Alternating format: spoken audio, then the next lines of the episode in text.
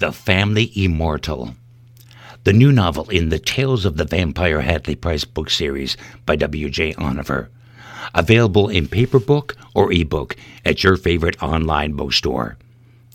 Tales of the Vampire Hadley Price books. Read the red.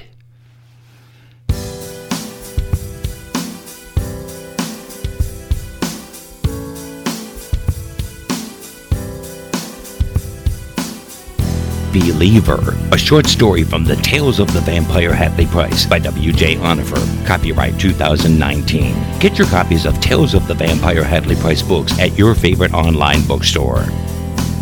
And now, Believer, read by the author.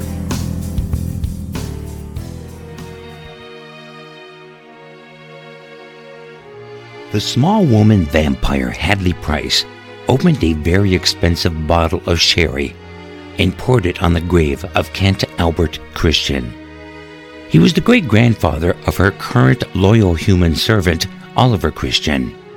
Most vampires employed a human they trusted who dealt with legal and financial matters for them, long term financial matters. That and the saw to dead body disposal and other esoteric vampire needs. Hadley's association with the Christian family went back nearly 200 years, literally half the time she had been a vampire. The moon was full on this clear, cool night. A calm night, Hadley thought. Calm, like Kent himself. Never flashy, but always calm and reliable. And an always affable man who loved his sherry.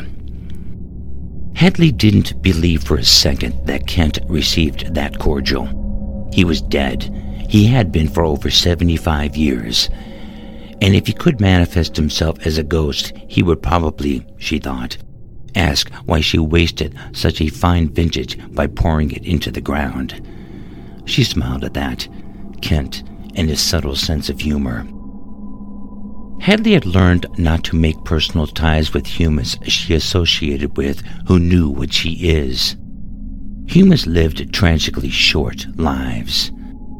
But there were few humans, very few, who did touch the heart of this vampire. Kent had earned her respect, and more than that, her affection, and she still occasionally missed him. Hadley sensed that someone was approaching her. She likewise sensed that the person was no threat. It appears that I have the good fortune this evening of being in the presence of the guardian angel, a male voice said behind her, then added, A former lover? Hadley turned around. Oh, hello, Andrew. Thank you for your kind words. No, he was a loyal human servant of mine many years ago. A nice man. The vampire Andrew Burke was in the cemetery this evening to visit Beth, or rather Beth's grave. And yes, she was a former lover, another human who touched the heart of a vampire. He's with God now, Mrs. Price, Andrew said. With God, Hadley said. Really? Kent had close connections with vampires, me in particular. Not exactly your God's favorite kind of people. God is a forgiving God, Andrew said, if you believe. Don't start, Andrew. You have your beliefs, and I have mine. Let's just agree to disagree on that. Hadley didn't expect that he would drop the subject. Believers tend to not do that. Hadley was just about to come up with ways to shut him down when they both suddenly looked in the same direction. A human, Andrew said, sensing the other. A live human, Hadley said, likewise sensing the other. No zombies tonight, so far. But who knew what could be restless buried underground in any graveyard? I'll take care of this, Mrs. Price. Be my guest. The live human man stepped forward into the moonlight. You have interrupted our privacy, Andrew said. Go away. Interrupted the privacy of vampires? The human said. I knew I'd find vampires here. Find vampires? Hadley said. In a cemetery? It may be creepy cool to associate vampires with cemeteries, Hadley thought. downright cliche. But this guy obviously doesn't know that we do not sleep in caskets and we do not frequent cemeteries. Andrew and I just happen to be here tonight. So this human is going on what he believes about the cliches, not on any real research. There's more vampires at the average mall or standing behind a human at the checkout line at the grocery store. They thought it was crazy to believe in vampires, the human said. They all said that, but they'll believe too. He took out his cell phone and pointed it at Andrew. The cam flash bathed the area in a brief explosion of white. Andrew grabbed the phone from his hand, dropped it on the ground, and crushed it under his heel. This human has no confirmation that Andrew and I are vampires, Hadley thought. Only his belief that we are. Even if he did manage to post it online, Andrew didn't show his fangs. Destroying the guy's cell phone, however, didn't do anything to dispel his vampire belief. Quite the opposite. Stay back, the human man said. He pulled an object out of his coat and pointed it at Andrew. Ugh, Andrew emoted in pain. He fell to his knees. That's not very dignified, Andrew, Hadley said. Get up off the ground. But Mrs. Price, Andrew said, he has a. I see what he has, she said calmly. Hadley did not open her mouth. Her fangs, however, were extended, easily seen by the human man as they overlapped her bottom lip. The human man escalated this by holding out a crucifix. One good escalation deserves another, thus the fangs. So, the human man said, another one. He waved the cross in Hadley's direction. That brought a smile of amusement to her face. Brandishing that crucifix at her had no effect whatsoever. Actually, it did have an effect. She laughed. It was a cute giggle that shook her whole petite body. What's so funny? That's Hadley Price, Andrew said. The vampire known as the Guardian Angel, a legend among her kind. She's more powerful than most of us in the vampire race. She can do things that most of us can't. It isn't surprising that she laughs at your crucifix. This little gal is some kind of super vampire? The human said. Yeah, right. Just look at her. She's not exactly the leggy Elvira type. Hadley raised one eyebrow. She was clearly not happy with being spoken about in such dismissive terms. Yes, she was a tiny woman, but she did have great gams. They were just smaller. Both of her eyeballs darkened to a shiny obsidian black. Further escalation. The human gasped, seeing that. The male vampire, too, was momentarily spooked. Andrew did not know how to do that. You're a dead man, Andrew said. No one insults the guardian angel.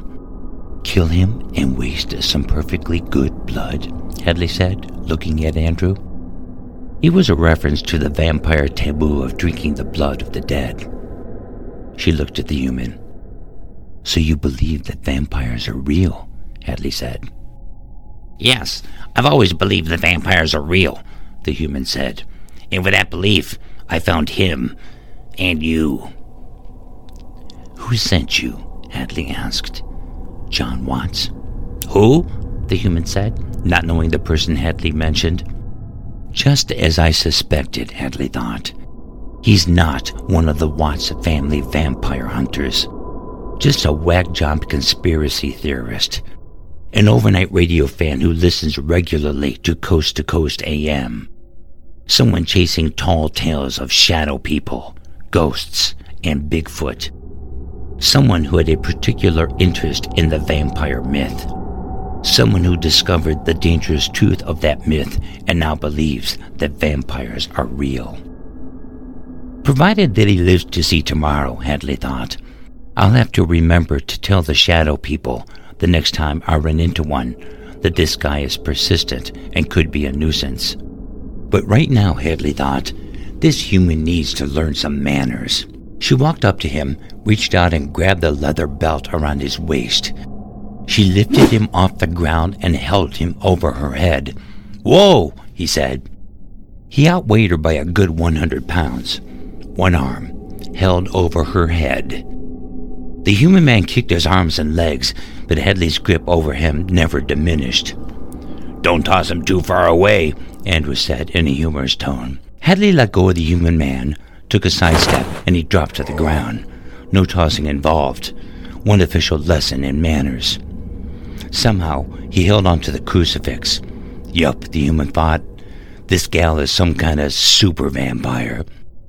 Like I said, she's more powerful than most of us, Andrew said, and merciful. If you insulted any other vampire, they'd rip your arm off and laugh as you bled to death. I know I would. But you're there on the ground with the wind knocked out of you, but no broken bones, and you're not bleeding.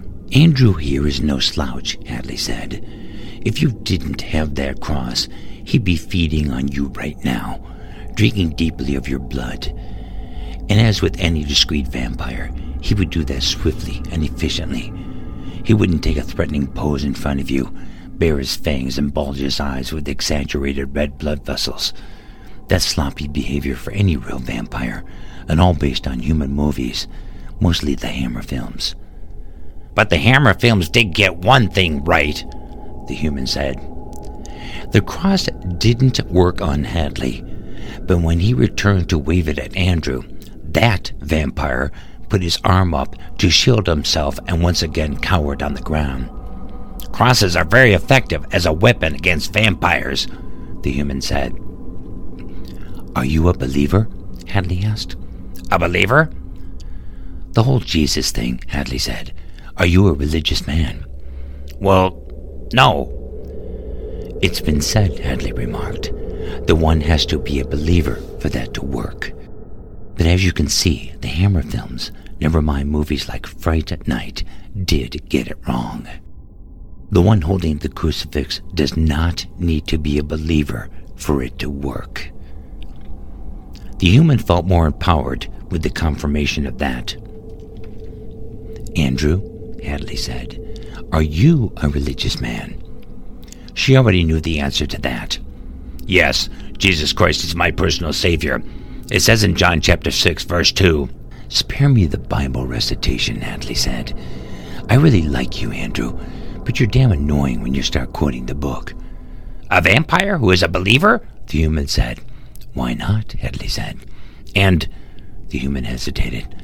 Crosses only work on vampires who are believers? Yes, Hadley said. And just try poking your crucifix at a Buddhist, Sikh, or Muslim vampire. See how far that'll get you. All of a sudden, the human didn't feel so empowered. Belief is a funny thing, Hadley said. It can be so powerful. And the reason, the human said, that this cross doesn't work on you is because she's the guardian angel, Andrew interjected. Of course it doesn't work on her. That may or may not be the reason, Hadley said, but I can confirm one thing. What's that? the human asked. The lack of belief is also powerful. Before he could say anything, Hadley moved in on the human man. He was startled by the speed and, once again, the strength of such a small woman as she snatched the crucifix from his hand. She broke the wooden figure in half, then tossed each half in opposite directions. With speed that astonished the human, Andrew stood up. The cross was no longer a cross, so he was no longer affected by it. He wasn't as fast as Hadley, but he was inhumanly fast all the same. Hadley was an intimidating vampire, those creepy black eyes, strength way beyond her size. But the truth is, she was a petite woman, a small cutie. It made her all the more dangerous because with that, she could so easily conceal her vampire identity. Andrew was neither small nor cute. Without the cross, Andrew was the very personification of the tall, frightful vampire man, everything the human believed a vampire should look like. Danger not concealed. And now, it was the vampire believing human who cowered on the ground in fear. Thank you, Mrs. Price, Andrew said. My pleasure, Hadley said. See you around, Andrew. Hadley walked away from Andrew as he moved in to feast on the human's blood. She returned her eyes to a human looking normal and retracted her fangs. Yes, she thought, as she glanced back at Kent Christian's grave. Belief can be so powerful. After all, Kent continues because I sometimes think of him. I always will. Christian, Hadley thought. Of all the names for a vampire's loyal human servant, Kent will be immortalized in my memory. A very long vampire memory. That's what I believe. And more than that, Hadley thought. That's what I know. Behind me, however, is a human who is a believer, and a vampire who is a believer. And those beliefs did nothing to help either one of them.